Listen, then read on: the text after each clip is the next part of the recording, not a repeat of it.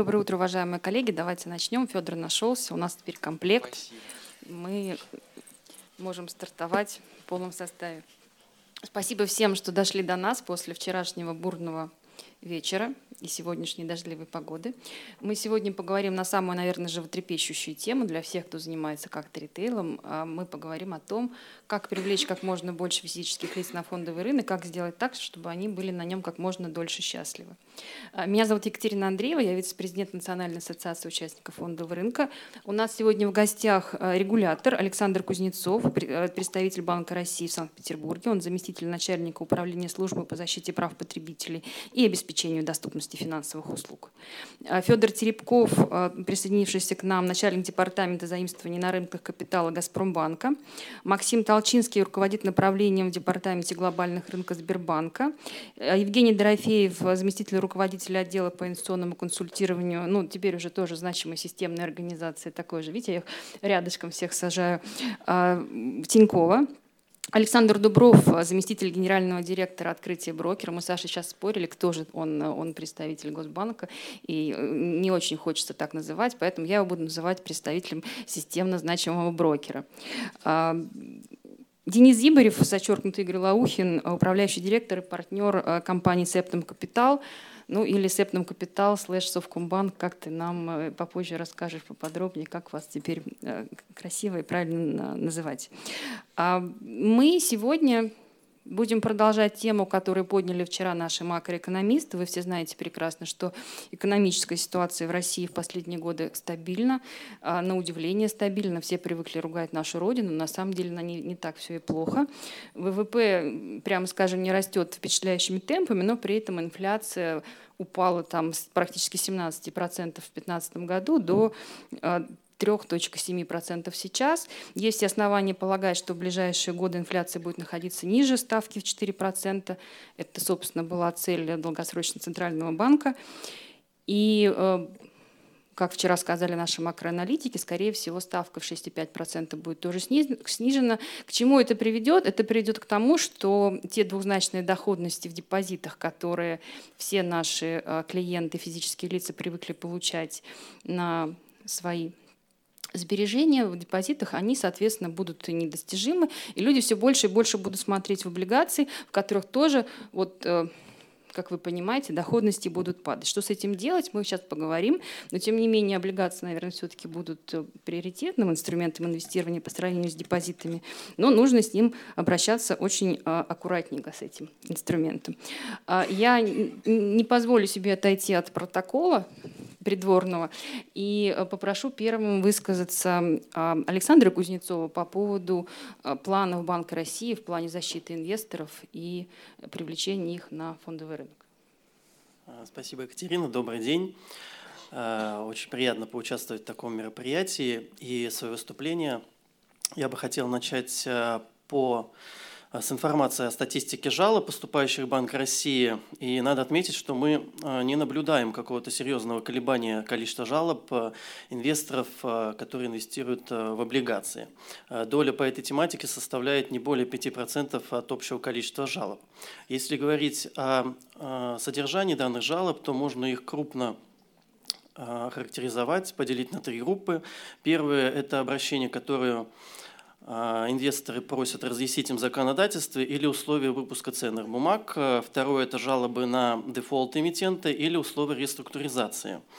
А третье – это обращение, связанное с реализацией прав владельцев облигаций, связанное с раскрытием публичной информации на рынке ценных бумаг. И наибольшее количество кейсов в первой группе связано с недостаточным уровнем финансовой грамотности, по нашему мнению, владельцев облигаций. Заявитель не всегда верно ориентируется именно в правовой природе облигаций, закрепленной в законодательстве. Недостаточное понимание специфики этого продукта, инструментов, прав, предоставляемых облигаций, обязательств, возникающих эмитента, рождает вопрос о определенном недовольстве инструментом у инвестора, что в свою очередь сказывается на привлекательности данного инструмента у физических лиц. Важно подчеркнуть, что решения о выпуске ценных бумаг, облигаций или иные эмиссионные документы традиционно не воспринимаются их владельцами в полной мере в качестве документов, определяющих условия договора займа, каковым в силу ГУК и закона является облигация. Если говорить о второй наиболее распространенной группе обращений, то там присутствуют кейсы, касающиеся обстоятельств дефолта эмитента или условий реструктуризации по облигационным и обязательствам эмитента. В жалобах заявители указывают на существенное изменение прав владельцев облигаций, увеличение сроков погашения облигаций в связи с заключением соглашения об отступном или новации, в отдельных случаях с 4 до 20 и более лет, уменьшение купонных выплат с 15% до 0,1%, отсутствие возможности самостоятельного предъявления исковых требований в суде в случае избрания представительства владельца облигаций, ну и иные вопросы. Достаточно распространенным вопросом в данной категории жалоб является возможность предъявления облигаций к досрочному выкупу либо предъявления самостоятельных требований в суде. В целом, первая и вторая категория обращений связано, как правило, с недооценкой рисков и несоответствием финансового продукта, предлагаемого гражданину, в данном случае облигации, его ожиданиям, которые он, соответственно, имел при заключении договора на обслуживание. Третью группу составляют жалобы, связанные с реализацией прав владельцев облигаций и раскрытием информации на рынке ценных бумаг. Эмитенты в ряде случаев пренебрегают требованиями законодательства, регулирующие обязательное раскрытие информации. В качестве примера можно привести ситуацию, когда эмитент в нарушение требований законодательства, не раскрывая существенный факт о наступлении события, которое дает право владельцам облигаций предъявить их к досрочному погашению. Таким образом, действия эмитента прямо нарушают права владельцев облигаций. Подобное поведение не способствует развитию доверия на финансовом рынке, необходимо для активного использования потребителями предлагаемых финансовыми компаниями услуг. И кроме того, хотелось бы обратить внимание, что за подобные действия существует административная ответственность, к которой может быть привлечен как эмитент, так и соответствующее должностное лицо. Штраф в отношении эмитента в зависимости от состава административного правонарушения в отношении эмитента составляет от 300 тысяч до 1 000 000 рублей, а должностное лицо может быть подвергнуто такой мере, как дисквалификация на определенный срок. Если говорить о динамике прироста числа инвесторов на финансовом рынке, то по данным Банка России в третьем квартале сохранялись двузначные темпы прироста числа клиентов на брокерском обслуживании и в доверительном управлении. Привлечению клиентов на фондовый рынок способствовали снижение ставок по депозитам, бурный рост рынка акций и облигаций, а также отмена комиссии за депозитарное обслуживание ряда брокеров. Количество клиентов на брокерском и депозитарном обслуживании за третий квартал выросло до 3,4 миллиона лиц и 3,7 миллиона лиц соответственно на брокерском и на депозитарном обслуживании. Основной прирост наблюдается в массовом розничном сегменте клиентов у профучастников кредитных организаций, доля которых по количеству клиентов составила 68% в сегменте брокерского обслуживания и 71% депозитарного обслуживания. Профучастники некредитной финансовой организации делали ставку на существующих клиентов, которые заключали больший объем сделок. Если говорить по анализу структуры активов, в рамках 30 крупнейших стандартных стратегий по доверительному управлению, то мы видим, что основную долю вложений занимают российские облигации и еврооблигации. Показатели фактической доходности по 30 крупнейшим стандартным стратегиям управления, которые зачастую позиционируются клиентам как альтернатива банковских депозитов, не позволяет однозначно утверждать о высокой доходности данных стратегий. Проведенный нами анализ показал, что существенный объем явных и неявных комиссий значительно снижает доходность стратегий по сравнению с их бенчмарками, однако в ряде стратегий это компенсируется налоговым вычетом по ИИС. В целях совершенствования системы взаимодействия субъекта финансового рынка с клиентом, физическим лицом, был разработан проект федерального закона о регулировании категории инвесторов физических лиц, которым вводится процедура категоризации инвесторов. Одновременно законопроект направлен на защиту интересов профессионального участника от необоснованных исков инвесторов. Вводимое регулирование совершенствует систему взаимодействия профучастника с клиентом физическим лицом. Новый порядок взаимодействия предполагает получение профессиональным участникам информации о том, что клиент обладает знаниями в отношении инструмента, с которым совершается операция, и понимает риски, сопряженные с ней. Такая информация должна позволить профессиональному участнику убедиться в том, что финансовый инструмент подходит клиенту с точки зрения его рисковых ожиданий. Как мы знаем, и вы, соответственно, тоже знаете, в настоящее время ведется работа по доработке данного законопроекта. В частности, текущая концепция предполагает, что участник финансового рынка будет относить каждого из этих клиентов, физических лиц, либо к неквалифицированным инвесторам, либо к квалифицированным. По умолчанию все инвесторы, физические лица, являются неквалифицированными. Квалифицированным будет считаться инвестор, который соответствует определенным критериям. Для первой группы неквалифицированного инвестора сохранен подход, заложенный в первом чтении, согласно которому без совершения каких-либо дополнительных действий можно купить ценные бумаги, включенные в котировальные списки российских бирж, в том числе и облигации. Кроме этого, перечень инструментов, доступных по умолчанию, дополнен конструкцией, в соответствии с которой Банк России нормативным актом сможет расширять такой перечень, а также в данный перечень включены облигации, допущенные к организованным торгам и не включенные в котировальные списки, в случае, если такие облигации или их эмитент или поручитель имеют кредитный рейтинг не ниже установленного уровня. Для исполнения поручения на покупку бумаг, недоступных по умолчанию, брокер попросит клиента пройти специальный тест на его понимание. Для второй группы квалифицированных инвесторов брокерам будут исполняться поручения на покупку любых ценных бумаг без совершения каких-либо дополнительных действий. Как отмечалось ранее, в настоящее время наблюдается значительный приток частных инвесторов на российский фондовый рынок. С учетом того, что большая часть новых клиентов – это вчерашние вкладчики, которые пришли на фондовый рынок за большей доходностью, чем может дать банковский вклад, с учетом присущей данной категории лиц консервативности в плане принятия рисков, они в первую очередь выбирают наиболее схожий по характеристике продукт – это облигации. При этом важно, чтобы инвестору предоставлялась вся необходимая информация для принятия им осознанного решения. Какие ключевые риски для инвесторов мы видим при приобретении финансовых инструментов, в том числе облигаций? С точки зрения самого финансового инструмента, это сложность для понимания характеристик и рисков инвесторам. А при взаимодействии с финансовой организацией здесь возникают риски недобросовестных практик. Это мисселлинг, непредоставление полной информации о продукте и существующих рисках, а также навязывание. Первоочередная задача, способствующая минимизации указанных рисков, это создание инструментария по надлежащему информированию физических лиц в отношении прилагаемых продуктов. Наиболее актуально для тех продуктов, которые сложны для понимания. При этом сложность нужно оценивать не только с точки зрения характеристик продукта и сопряженных с ним рисков, но и с точки зрения его привычности для большинства розничных инвесторов. Именно надлежащее информирование должно обеспечить возможность принятие рационального инвестиционного решения, результаты которого будут способствовать ожиданиям инвесторов. В зарубежных странах с развитыми экономиками распространена практика предоставления информации в форме ключевых информационных документов, так называемых кидов. Как правило, киды составляют не более 3 страниц. Мы поддерживаем такой подход, и, по нашему мнению, информирование должно осуществляться с простой, краткой, доступной для понимания форме, даже когда речь идет о сложных финансовых продуктах. На первом этапе работы по повышению качества информирования инвесторов в отношении предлагаемых финансовых инструментов и финансовых услуг было выпущено информационное письмо о продаже финансовых продуктов. Речь идет о информационном письме Банка России. В развитии рекомендаций этого письма саморегулируемые организации и Банк России провели работу по разработке соответствующего стандарта в сфере рынка ценных бумаг.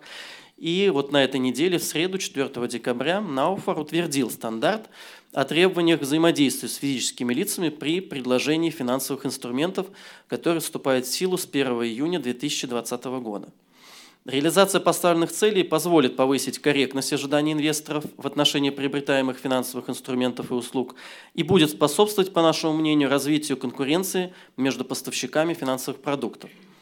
Мы полагаем, что дальнейшая совместная конструктивная работа участников рынка и Банка России отразится как на качестве раскрытия информации о предлагаемых инструментах в доступной для розничного инвестора форме, так и на удовлетворенности потребителей и повышение привлекательности финансового рынка для розничных инвесторов.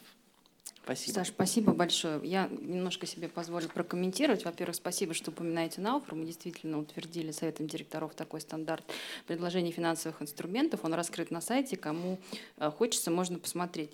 Мне кажется, вот стоит обратить внимание на то, что вы сказали про административную ответственность эмитента, да, за какие-то нарушения перед инвесторами частными. Я вам честно скажу, люди в бизнесе – это люди без каких-то сентиментальностей. Может быть, стоит подумать о каком-то все-таки другом логическом пути принятия эмитентом решения, что ему дешевле заплатить штраф или исполнить все требования законодательства. Да?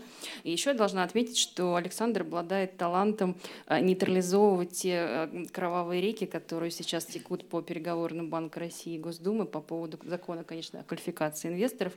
Александр очень красиво это все рассказал, но все-таки рынок волнуется по этому поводу, переживает. Сейчас идет достаточно серьезная дискуссия. Я предлагаю сейчас вам открыть телеграм-канал, там в том числе есть вопрос по этому поводу, как вы, я сейчас буду разговаривать с своими спикерами, как вы оцениваете наиболее значимый фактор, который повлияет на массовый приход инвесторов в ближайшее время? Это, собственно, развитие онлайн-каналов, о которых, в общем, мне кажется, уже даже ленивый не говорит. Это отсутствие любых ограничений для покупки облигаций неквалифицированными инвесторами в рамках закона о категоризации инвесторов, выход новых эмитентов на рынок, либо совершенство налогообложения. Мы об этом еще поговорим в деталях. Продолжая тему, которую начал Александр, про финансовую грамотность, я вам хочу, забегая немножко вперед и пользуясь позицией модератора, сказать, что у нас появился теперь новый термин «социально ответственный брокеридж». Нам Федор про это расскажет. Собственно, я хочу перейти к Газпромбанку и Сбербанку по одной простой причине. За первые 9 месяцев этого года, текущего, объем банковских облигаций, которыми владеют физические лица, вырос в 2 раза до 465 миллиардов рублей. При этом 95% этих облигаций – это облигации системно значимых кредитных организаций. Как в анекдоте, это был слоненок, поэтому давайте, ребят, начнем с вас, как с законодательный мод на рынке размещения облигаций для физических лиц. Я попрошу начать Федора, представителя социального ответственного брокера, теперь как мы его будем называть. Есть кликер, хочешь там, хочешь здесь. Лучше здесь, я возьму. Возьми.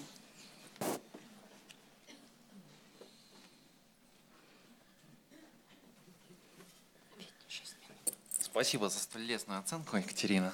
Это не лестная оценка, я просто прочитала твою презентацию. Правда, про брокеров я вам сегодня не расскажу, и вы увидите. Я вам хотел бы рассказать, коллеги, некоторые идеи, которые имеет эмитент на этом рынке. Как Екатерина правильно заметила, проводником большинства физических лиц на рынок являются банки, и вполне распространенный сценарий, когда инвестор, физическое лицо, первую облигацию покупает того же банка, который ему эту облигацию продает в той или иной форме. Это тоже, так скажем, проблема, потому что понятие брокера-эмитента в голове у инвестора смешивается. Давайте об этом поговорим. Так, а кликер-то работает вообще или нет? Отлично. Коллеги, для начала разговора хотел бы вам предложить несколько простейших идей, вспомнить. Все о них знают прекрасно. Просто-напросто идея о том, а зачем вообще эмитенты делают облигации. Понятно, что для корпората это в том числе просто доступ к ликвидности. Для банка это тоже доступ к ликвидности, но, скажем честно, один из самых дорогих источников ликвидности, и чисто с точки зрения экономической целесообразности не всегда целесообразный. Тем не менее, банки активно эмитируют. Почему они это делают? И, собственно говоря, о чем не стоит забывать. В силу простых, в общем-то, вещей, того, что у облигаций понятный контрактный срок погашения и понятная структура купона, она является инструментом важным хеджирования риска ликвидности и управления процентным риском. Это актуально для любого эмитента. Для банка это актуально особенно, потому что банки помимо своих собственных потребностей в управлении еще и регулятором поставлены в рамки и обязаны управлять этими рисками и соблюдать определенные нормативы. Почему это важно в контексте прихода физиков на рынок? Мы, как эмитент, довольно долго думали перед тем, как запустить свой продукт для физиков, и пришли к такому выводу, что мы хотим предлагать максимально приближенный к классическому виду облигаций продукт инвесторам, физическим лицам. И если он окажется для них чуть сложным, мы лучше будем инвестировать ресурсы в то, чтобы обучить их, чем пойдем по пути упрощения продукта. Собственно говоря, почему мы так сделали? Да. Мы так сделали, потому что для нас продукт облигаций сам по себе имеет value. И, к сожалению, когда мы начинаем искажать сам инструмент, а мы видим, что такая практика периодически появляется, и особенно в выпусках уважаемых заемщиков государственного сектора, в общем-то, value инструмента для эмитента падает иногда до нуля. Поэтому в целом мы призываем рынок научиться учить инвестора, что такое облигация и как с ней жить. Федь, вот скажи мне, пожалуйста, а не удорожает ли это существенно выпуск облигаций, если ты каждого будешь обучать? Ну, как справедливо замечено, ведь есть же замечательные онлайн-каналы. И это тоже уважаемые... это тоже косты. Мы попозже перейдем к Денису Зибареву, который съел на этом несколько собак, уж прости меня, пожалуйста. Но это тоже дорого. Я отвечу конкретно на ваш вопрос, Екатерина. Лучше вломить один раз 20 миллионов в хороший лендинг на сайте, и каждый раз, когда кто-то что-то не понимает, отправлять его в раздел «Энциклопедия». И наснимать роликов, читают, к сожалению. Вот ролики, да роликов, там видеоконтент и на YouTube-канале повесить, чем утратить тот value, который несет в себе облигация для эмитента, поставив в нее постоянно действующую оферту и полностью ее обесценив. Я со вчерашнего дня слушаю от разных людей, что Газпромбанк начинает претендовать на лавры Columbia Pictures по съемке мультиков, разъясняющих и так далее. Ну, вы немного забегаете вперед. Ну да, пара дебютов, я думаю, мы увидим в этом году. Окей. Мало времени у нас. Давайте быстренько пробежимся. Коллеги, я должен констатировать, что на таком вот бытовом уровне дески, которые в эмитенте, даже в крупном банке, занимаются дизайном продукта, по крайней мере, за себя точно могу сказать, не обладают научно-достоверной информацией о том, что происходит в голове у нового класса инвесторов, физических лиц. Мы все, по крайней мере, многие из нас, по крайней мере, пока что на уровне гипотезы находимся. Тем не менее, есть две базовые гипотезы. Одна базовая гипотеза, она говорит о том, что инвестор достаточно осознан, и он понимает, что то, во что он ходит, это вообще не банковский вклад, принципиально другой инструмент с другой природой. И что самое главное, что он лишается защиты АСВ, что он лишается опциона на досрочное изъятие, но приобретает пару других интересных возможностей. Например, сохранение НКД при продаже. А вторая гипотеза заключается в том, что вообще все инвесторы физлицы, они, основная масса не способна воспринять эту информацию и будут, в общем, думать, что облигация – это что-то похожее на вклад. Так вот, какую гипотезу во взаимодействии с инвестором выбирает эмитент, и немного забегая вперед брокер, это дело эмитента и брокера.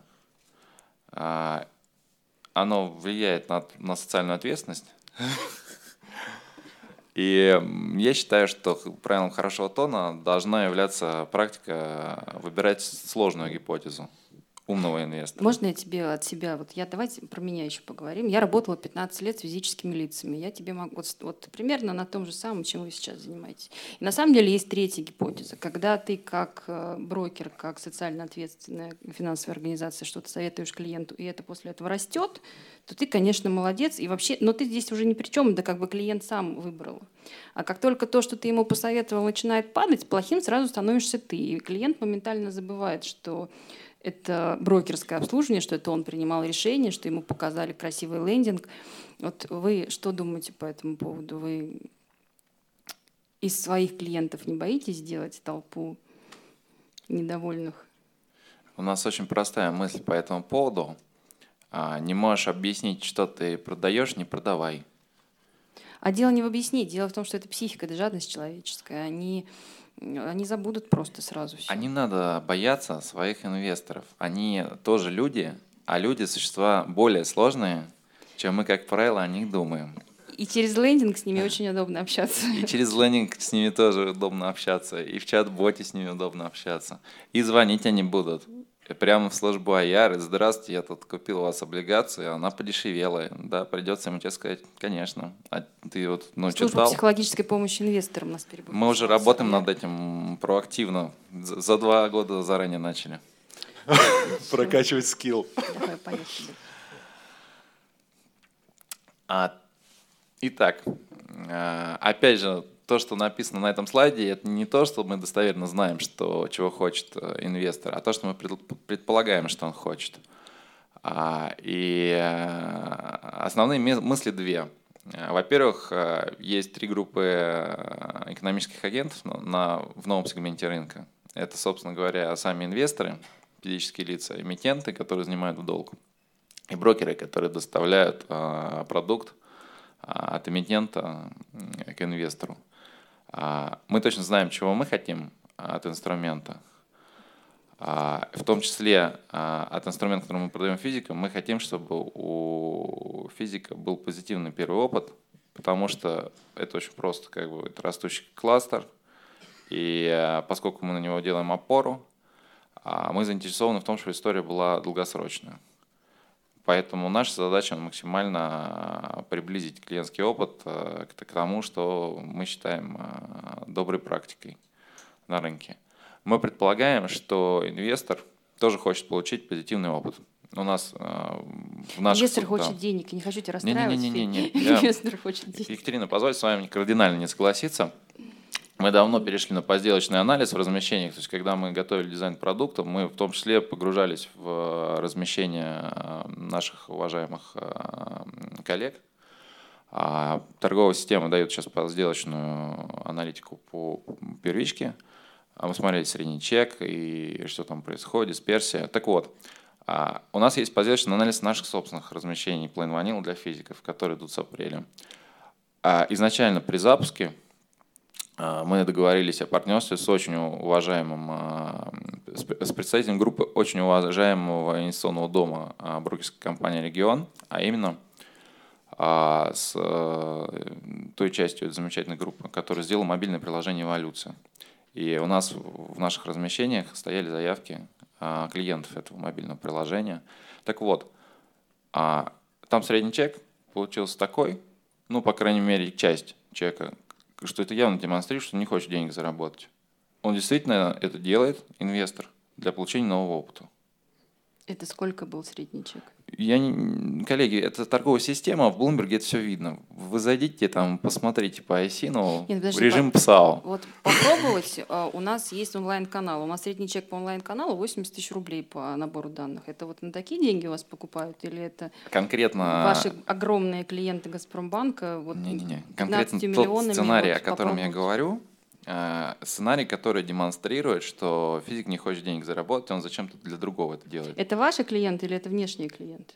Внешние клиенты. Это внешние клиенты, и есть клиентский сценарий. А как вам приходят внешние клиенты, если вы онлайн их не анбордите? Они к вам ножками приходят, новый опыт получить? Коллеги, мы же с вами работаем на одном из самых развитых рынков ценных бумаг в мире.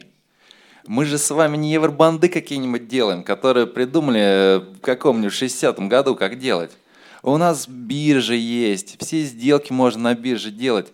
У нас как бы и трансферабельность продукта крайне высокая. Ну зачем нам их анбордить, если мы эмитент? Выпускаем бумагу по открытой подписке. Анбордить – это работа брокера. Физики, то есть они догадываются. Вот пусть брокеры рассказывают, как же они их анбордят, что они по 1000 рублей Федя заходят и покупают. Что на самом деле он аутсортит свои косты на образование инвесторов.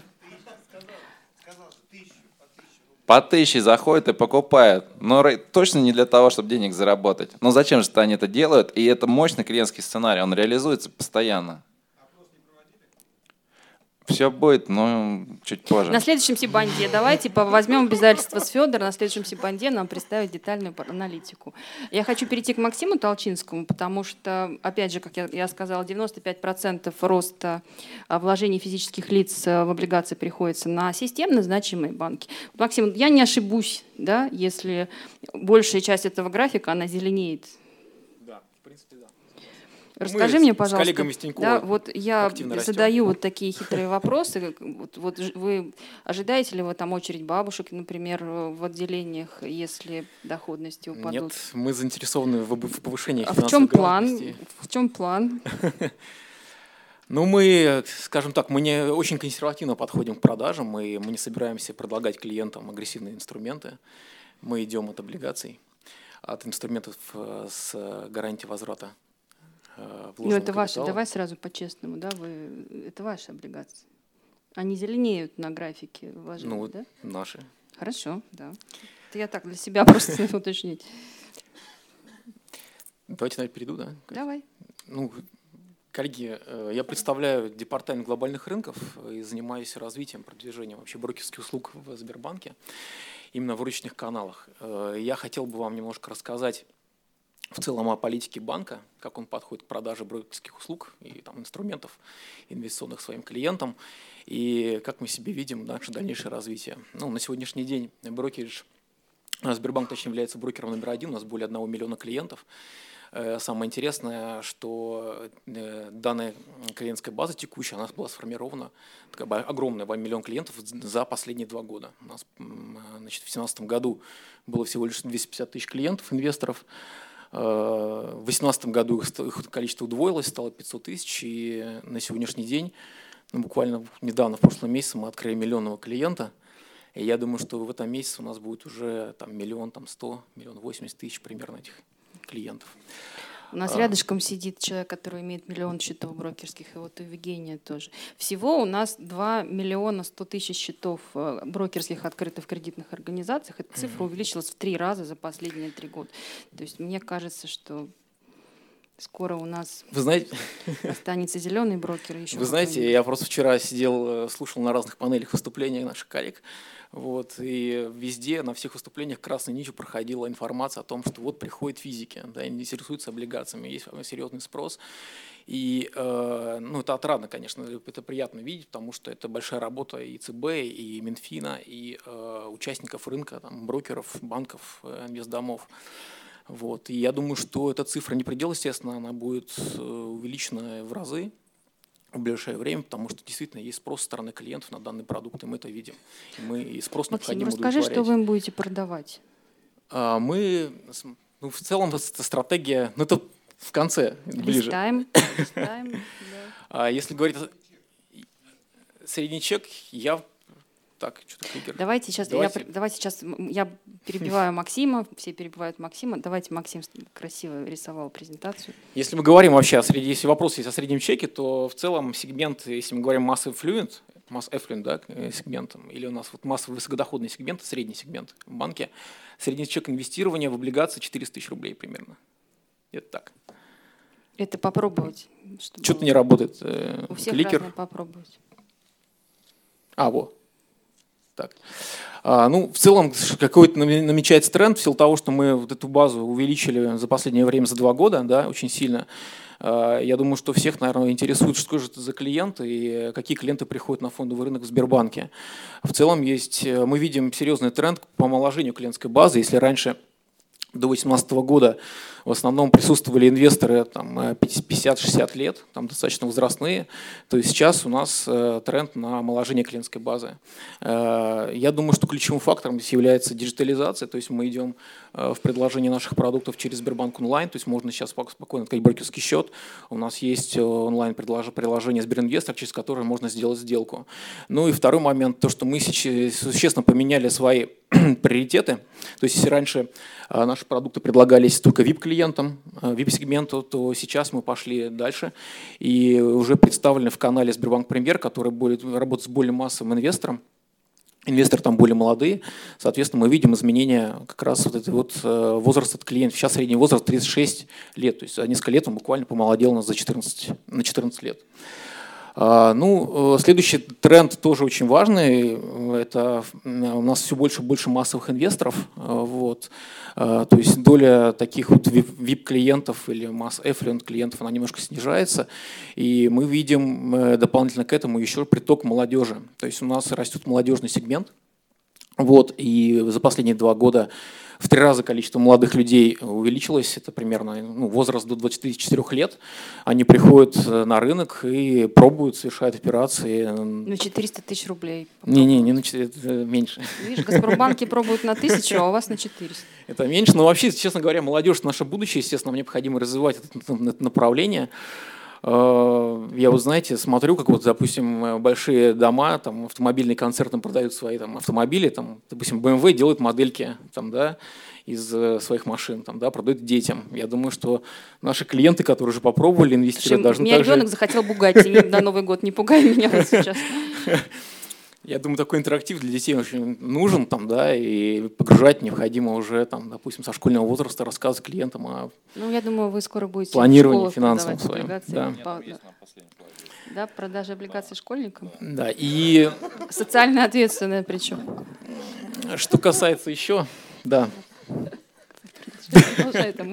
Что касается текущих трендов, то Сбербанк вместе с рынком двигается в одном направлении. То есть если раньше у нас до 2018 года клиенты склонялись, скажем так, к акциям, к облигациям, то сейчас за последние 2 года реально мы видим этот тренд на покупку клиентами, инвесторами облигаций. С чем-то связано с тем, что за последнее время мы стали активно предлагать облигации физикам, то есть во всех размещениях, которые делает Сбербанк, своих корпоративных облигациях участвует активно брокер, брокерское подразделение. Вместе с ручными каналами мы предлагаем клиентам поучаствовать в этих размещениях.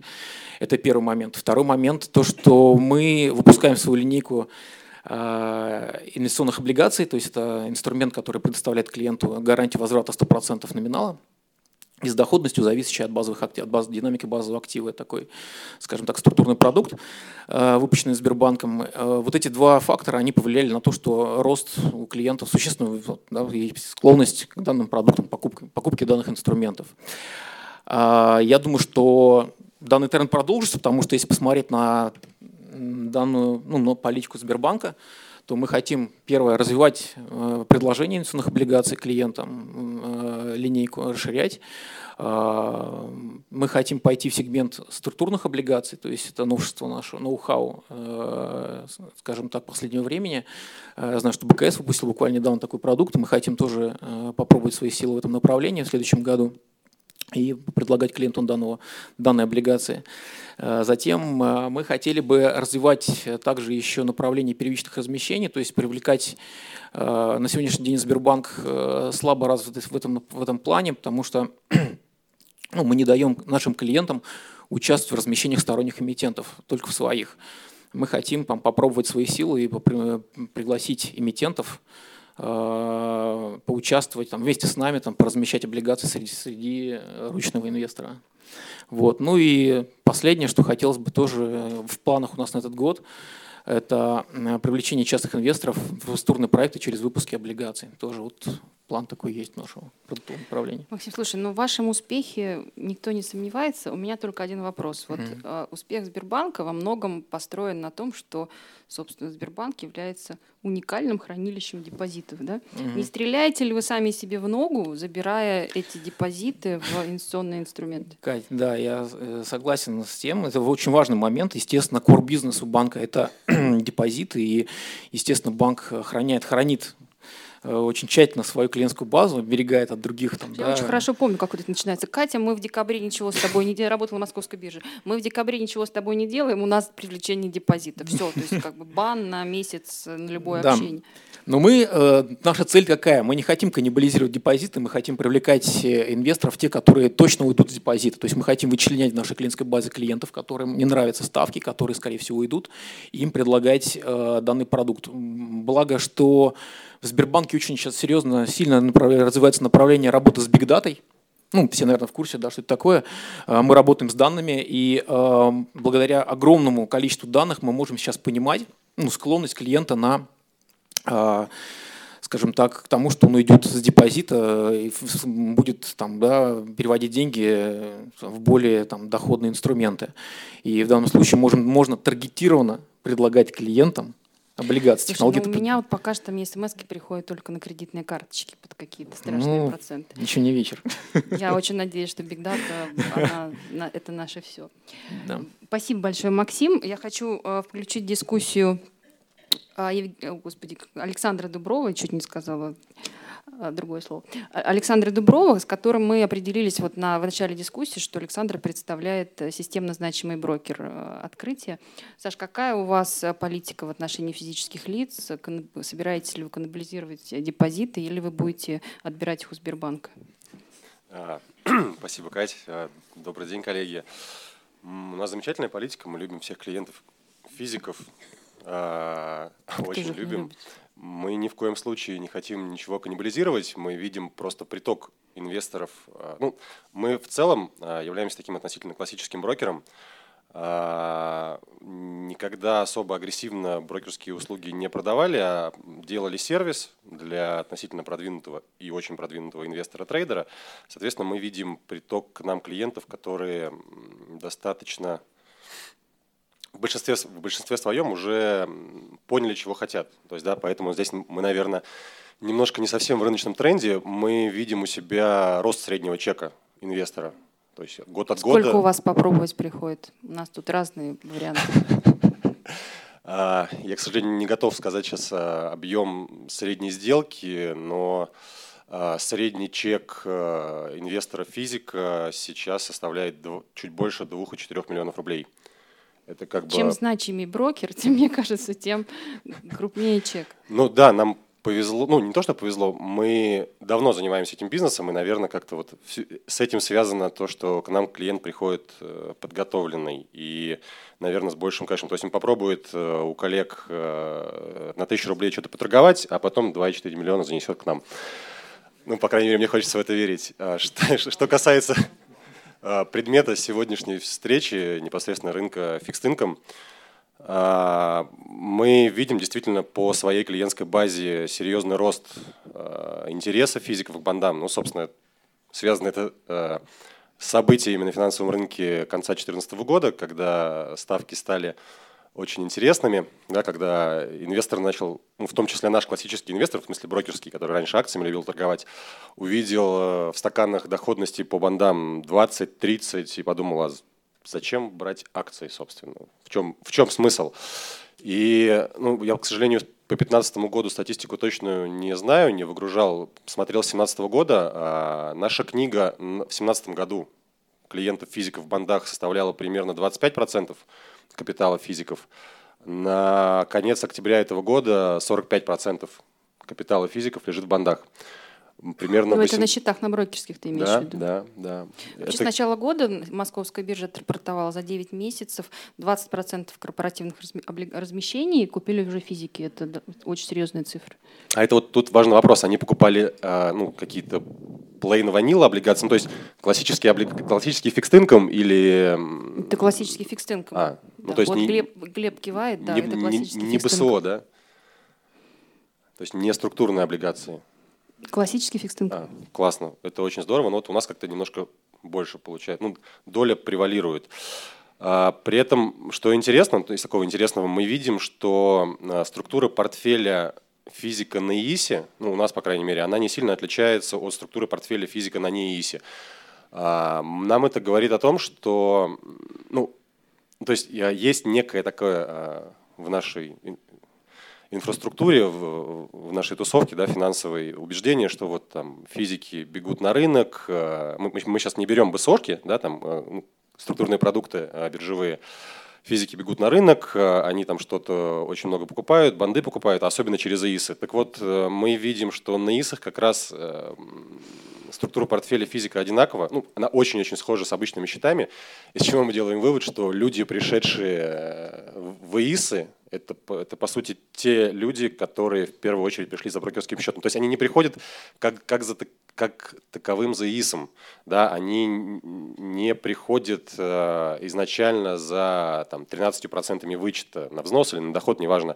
Они приходят инвестировать, и когда им менеджер говорит, ребята, а есть еще вот такая опция, они что-то там набирают.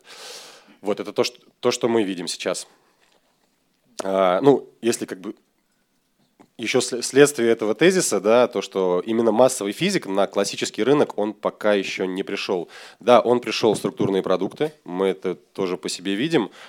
Мы немножко в другой форме их физлицам предлагаем, но это также capital protected продукты, но именно масс клиент, который интересен брокеру с точки зрения монетизации, он на рынок не прибежал, классическому брокеру не пришел. Вот нет этого супердвижения пока что.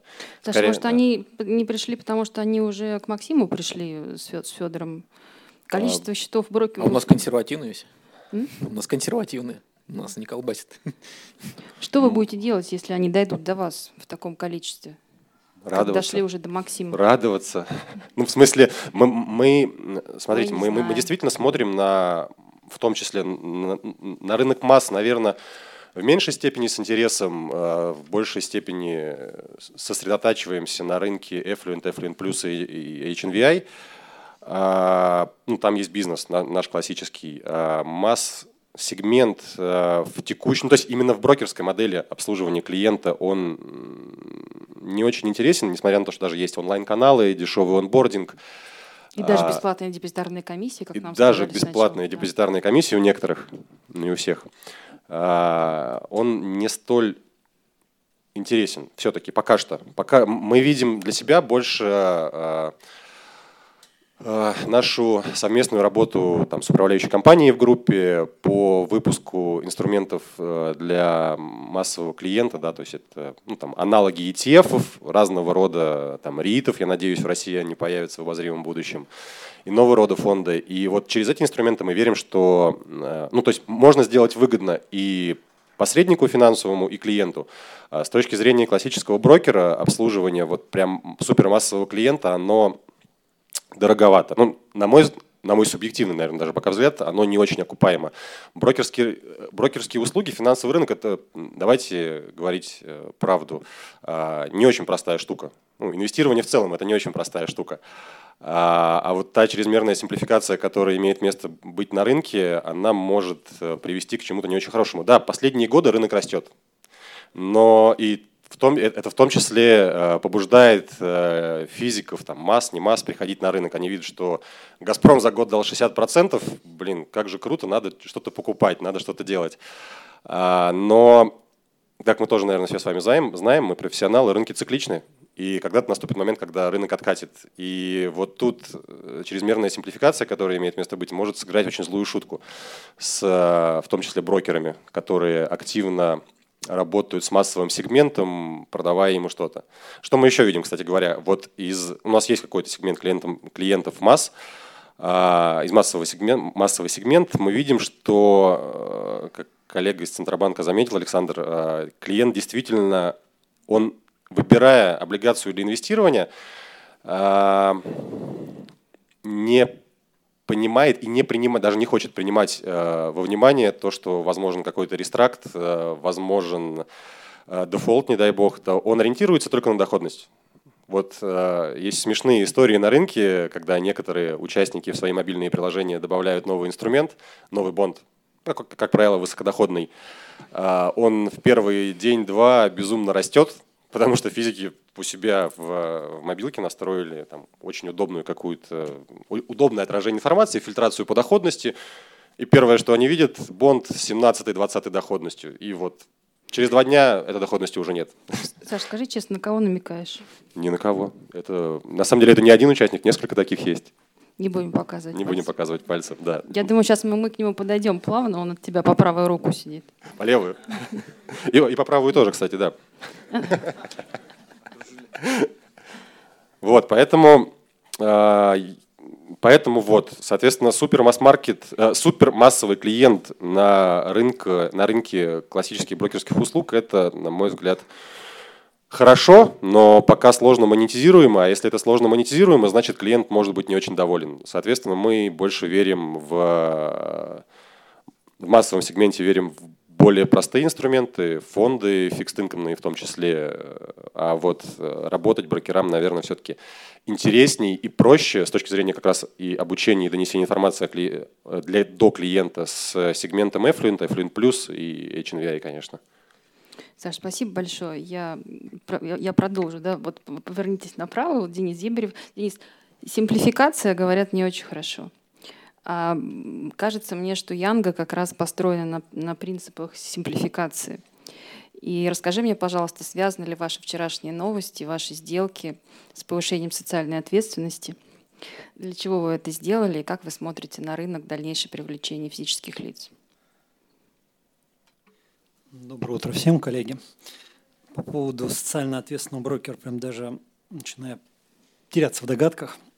Тут много всяких разных возможных вариантов, да? Поэтому давайте мы сначала здесь уж отвечать на вопрос, да, по поводу симплификации, как и что. Можно мне кликеры снесло? Немножко из истории. Должна быть сейчас я. Немножко из истории. В 2014 году мы в свое время создали компанию Septem Capital и сделали упор именно на облигации, как на самый понятный, внятный, простой продукт. Причем именно облигации простые, как говорит Федор, plain vanilla облигации, да, без всяких вот этих там структурных и прочих особенностей, да, чтобы было это понятно для там, простого вкладчика. И действительно мы тогда уже…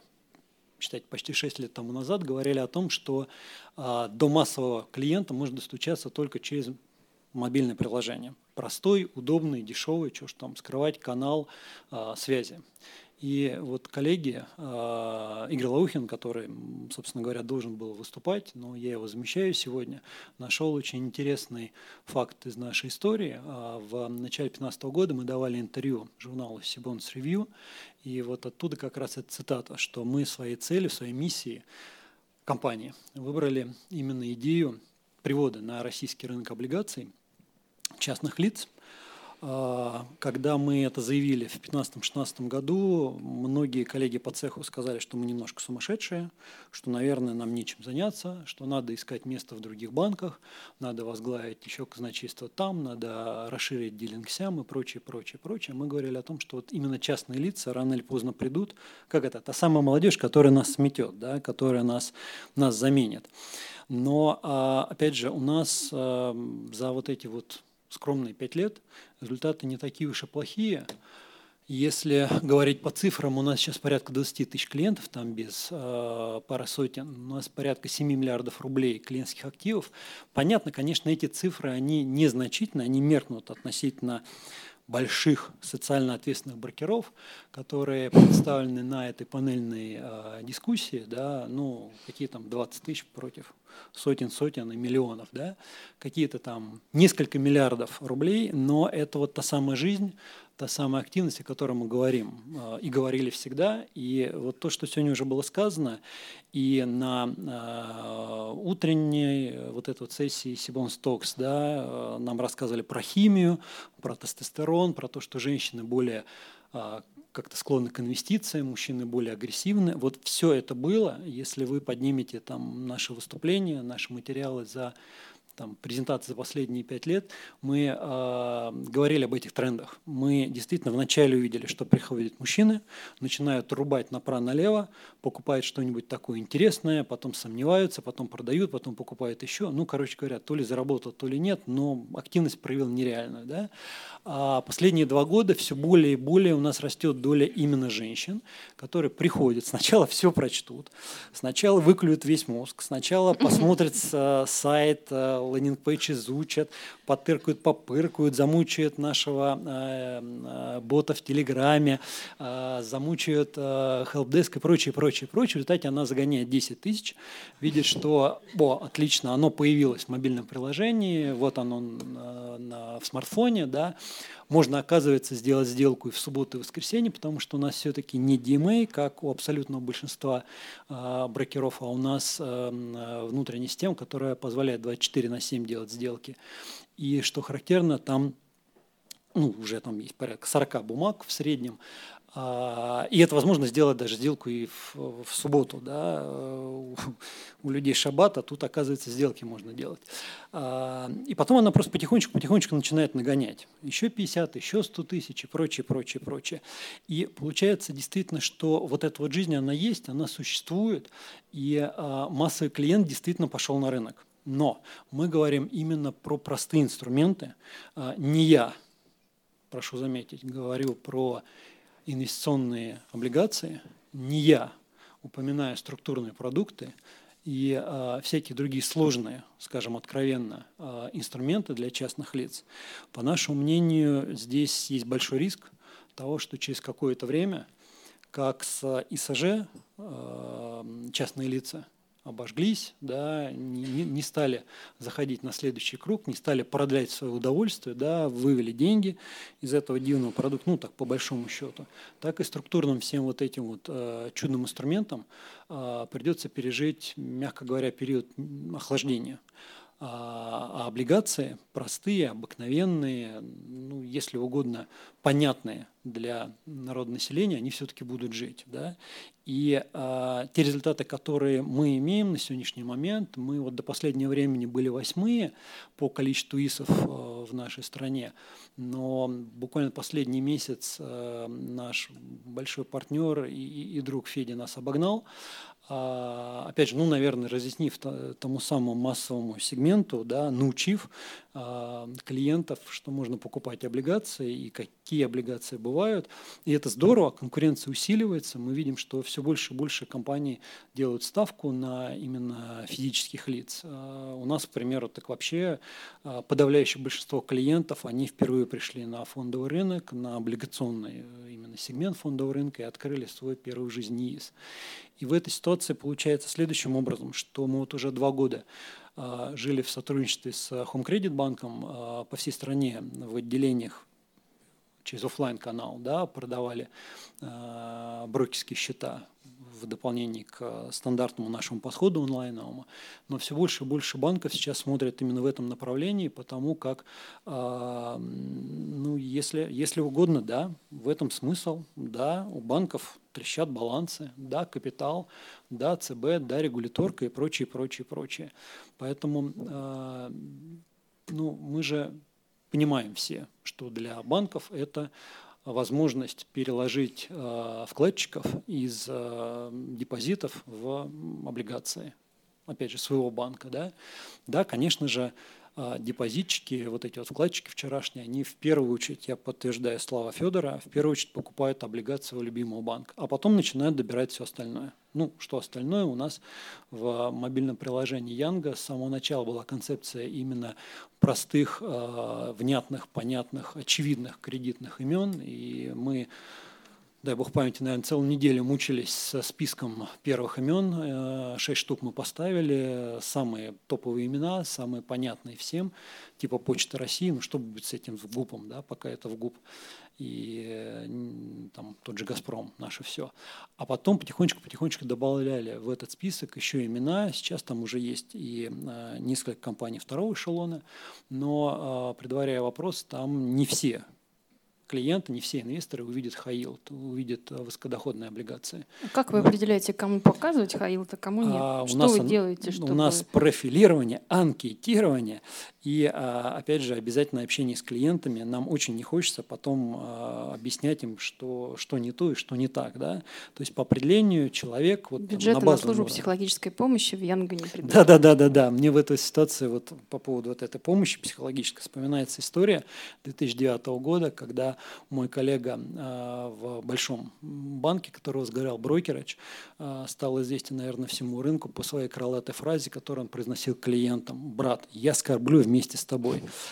Да, бывают и такие моменты, случаются и такие периоды в жизни. Но это было, конечно, на акциях, да, все помним, как там все происходило, хотя и в бандах было очень и очень тревожно в эти времена. Тем не менее, по нашему мнению, очень важно всем брокерам, а мы теперь знаем, оказывается, это теперь называется социально ответственные брокера, да, важно понимать, что же они продают.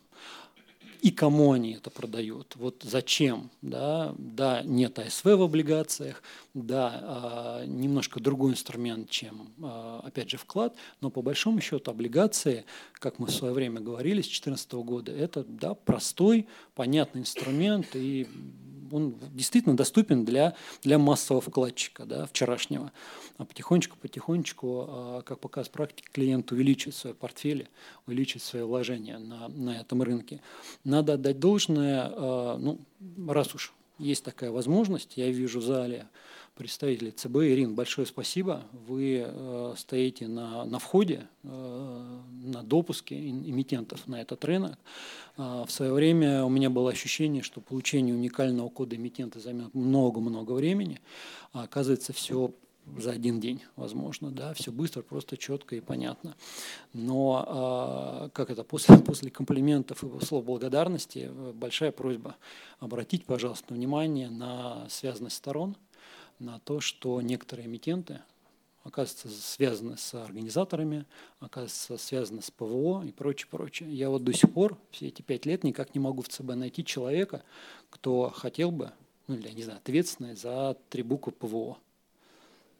Потому что вы в свое время допустили на этот рынок много слишком организаций, да, и сейчас там просто бардак. Вы видите? Нет, к сожалению. Будете? Отлично. Наводите порядок, потому что ПВО – это действительно очень важно. Да? Опять же, вот возвращаясь к кредитному качеству, да, на рынок должны выходить нормальные имена, нормальные эмитенты, их должны выходить нормальные брокера, нормальные организаторы. Извините за выражение, профучастники, да, вот. Потому как есть на нашем рынке такая беда, есть организации, которые не являются профучастниками, и вот вопрос, да, у меня регуляторные требования, надо мной давлеет ЦБ, да, у меня штат и прочее. Там не пойми кто, не пойми что и не пойми кому. По именам чуть позже. Большое спасибо бирже. В лице Денис, можно я тебя прерву? У нас еще один есть системообразующий банк, и нам еще нужно потом говорить.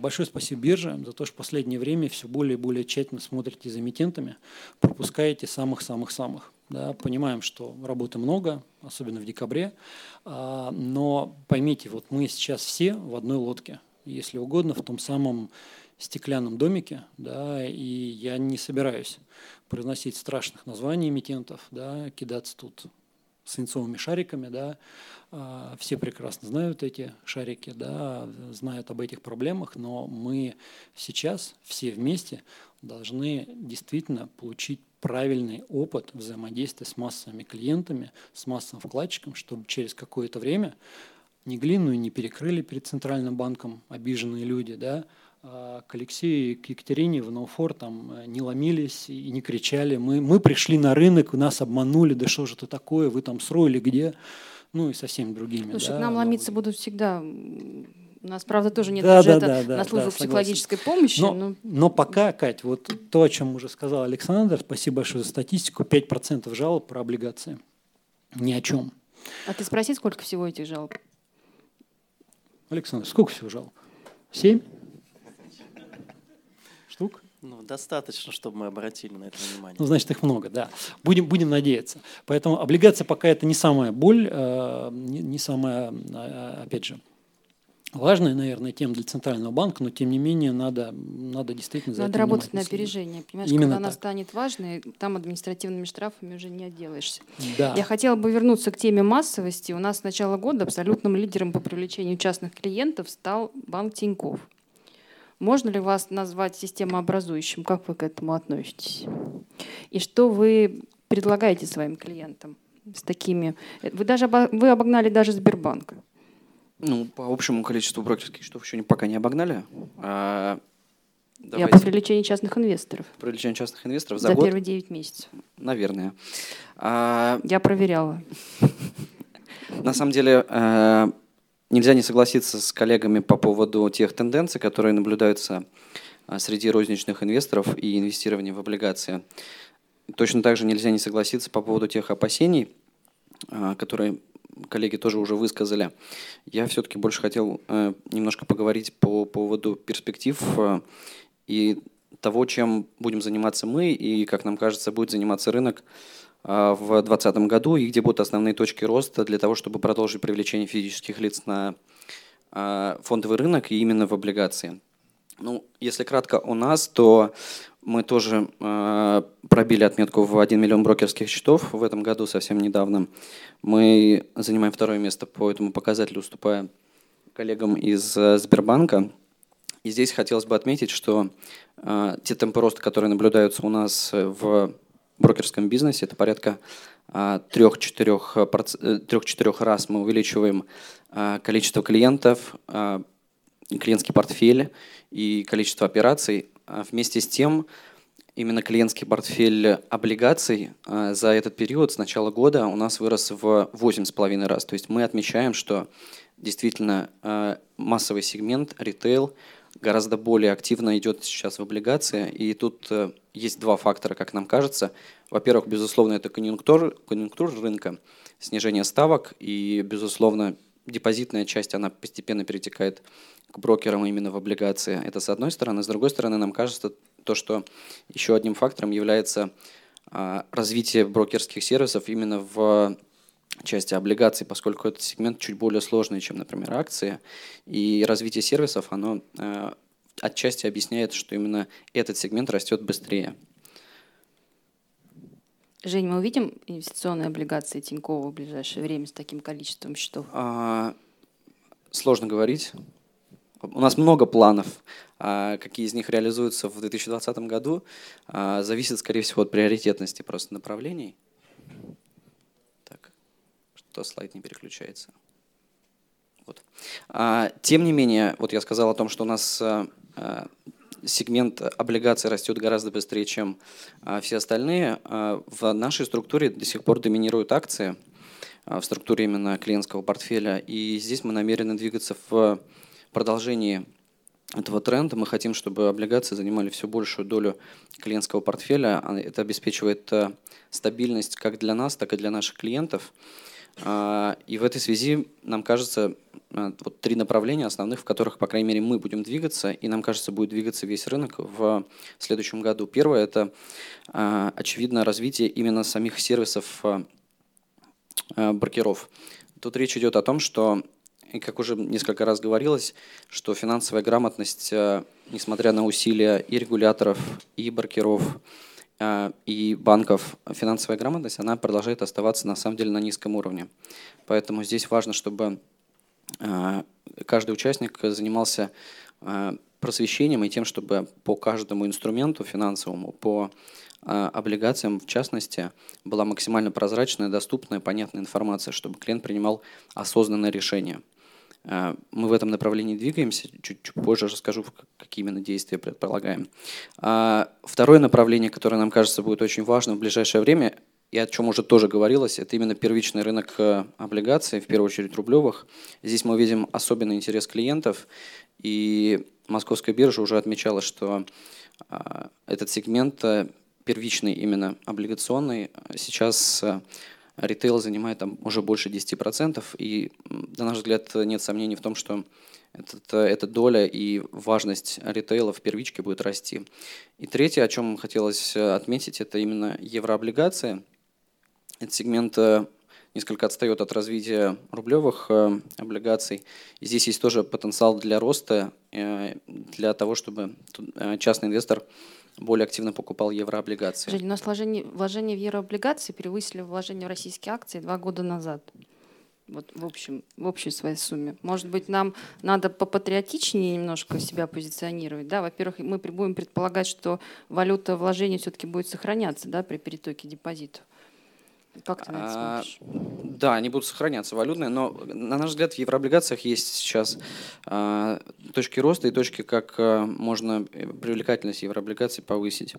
Что касается вот именно клиентского сервиса, как упростить принятие решения клиента.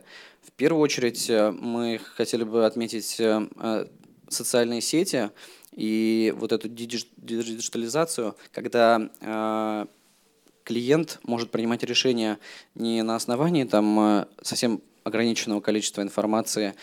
Мы не хотим, чтобы он где-то пытался искать на сторонних ресурсах, читал много информации о компании. Вот в данном случае наша социальная сеть, которую мы не так давно запустили, она пользуется очень высокой популярностью именно благодаря тому, что по каждому инструменту, по любой облигации можно почитать мнение других участников рынка, других клиентов, кто что о ней думает, кто ее покупает, кто ее продает, какие есть опасения, какие есть новости. Вот это упрощение принятия решения, большее количество информации, которым клиент обладает, это, на наш взгляд, правильное направление и позволяет совершать более осознанные сделки клиентам, и в том числе в отношении облигаций. Ну и вот несколько просто примеров хотелось бы привести, как мы работаем с тем, чтобы информация об облигациях была чуть более прозрачной, поскольку, опять же, как мы видим, вот массовый клиент розничный, он совсем плохо себя представляет, что такое облигация, только в базовом понимании. То есть для него это что-то очень похожее на депозит, про риски субординированности, про риски там бессрочных облигаций, про ковенанты. Безусловно, информации очень мало, как бы осознанности клиента в этом. И мы вот движемся в том направлении, чтобы, опять же, все в мобильном приложении было, хотя бы элементарно расписание купонов, например, чтобы каждый клиент понимал, когда по конкретной облигации он получит купонный платеж и в каком размере. И точно так же мог сравнивать инвестиционную привлекательность облигаций конкретной с, например, депозитами, потому что это очень распространенная практика, когда банки показывают, что вот у нас есть такой депозит, если инвестировать такую-то сумму, то на таком-то горизонте можно заработать столько же. Вот мы попробовали сделать что-то похожее в качестве калькулятора по облигациям. Про первичное размещение. Здесь много было сказано вчера, на самом деле, представителями Московской биржи о том, что этот рынок бумится, о том, что еще буквально несколько лет назад представить о том, что действительно ритейл-инвестор будет так активно участвовать в первичных размещениях облигаций, было сложно. Статистика говорит о том, что уже больше 500 миллиардов рублей на первичке было куплено в этом году. На наш взгляд, здесь есть, помимо базовой причины о том, что ставки снижаются и, соответственно, ритейл приходит в сегмент облигаций, есть еще, как нам, опять же, кажется, и что мы слышим от клиентов, расширение вот той вселенной эмитентов, которые есть. То есть в этом году мы увидели размещение компаний, которые долго не выходили на рынок. Это Норильский Никель, Северсталь, та же самая Азбука Вкуса. Мы увидели размещение иностранных эмитентов, это Беларусь, Евроторг. Это все привлекает, и в этом плане первичка становится более актуальной. Как мы видим, опять же, есть две основные причины, почему клиентам интересна именно первичка. Во-первых, крупным клиентам сложно, зачастую бывает, заходить на рынок облигаций рублевых на вторичке.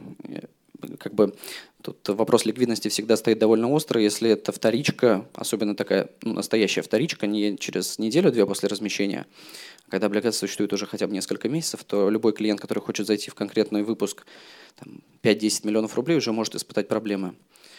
В этом плане первичка для многих крупных клиентов, она предпочтительна, она проще. Он просто приходит, берет нужную сумму и держит ее до погашения или, соответственно, оферты. И то, что мы тоже видим, почему первичка сейчас становится более актуальной, это вот некоторый хайп, как мы называем, новый инструмент, который раньше не был доступен, который раньше в основном до сих пор, на самом деле, во многом представлен только возможностью совершить телефонный звонок и подписать целый ряд документов. Сейчас эта процедура значительно упрощается, и вот эта вот возможность поучаствовать и купить какой-то новый инструмент, она привлекает клиентов просто вот ради того, чтобы поучаствовать. Какие мы здесь видим проблемы? Наверное, одна из основных проблем в первичке, которая будет препятствовать развитию участия розничных инвесторов на этом сегменте, это то, что для брокеров это не суперприбыльный бизнес, он низкомаржинальный. И в данном случае брокер выступает лишь посредником зачастую. То есть в основном это брокер-посредник. И здесь потребуется значительное взаимодействие тех организаторов, тех DCM, которые занимаются конкретными размещениями с брокерами.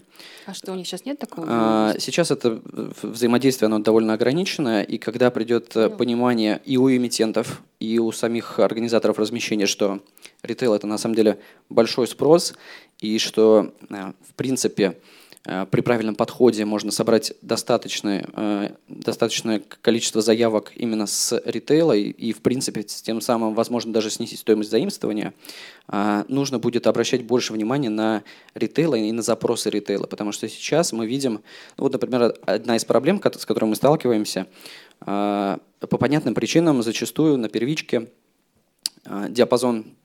Жень, прости, пожалуйста, я тебя прерву, да, потому что мы сейчас пойдем в размышления, которые хотела перенести на общую дискуссию. Я хочу попросить организаторов вывести результаты опроса, которые мы объявили в начале сессии, и ты как раз можешь прокомментировать коротенько то, собственно, что наша аудитория думает по поводу того, какие факторы будут являться основными в привлечении массового инвестора на облигационный рынок. Где у нас результаты опросов?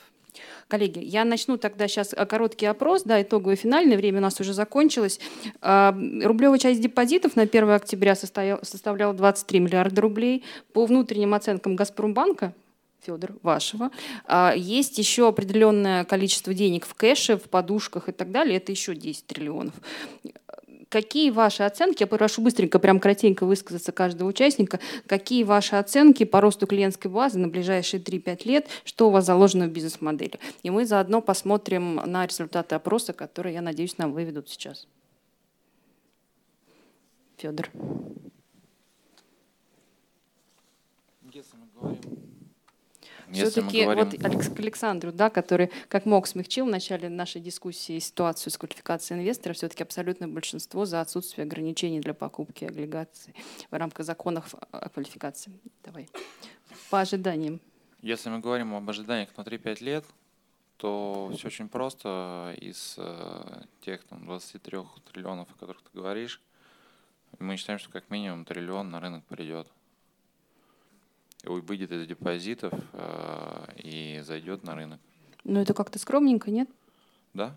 Да. Скромный Газпромбанк, социально ответственный. Максим. Мы оцениваем примерно где-то 2. Мы должны складывать 2 и 1. Мы плюсом, да. Да. То есть еще 2-3 триллиона мы видим плюсом. Уже 3. Денис.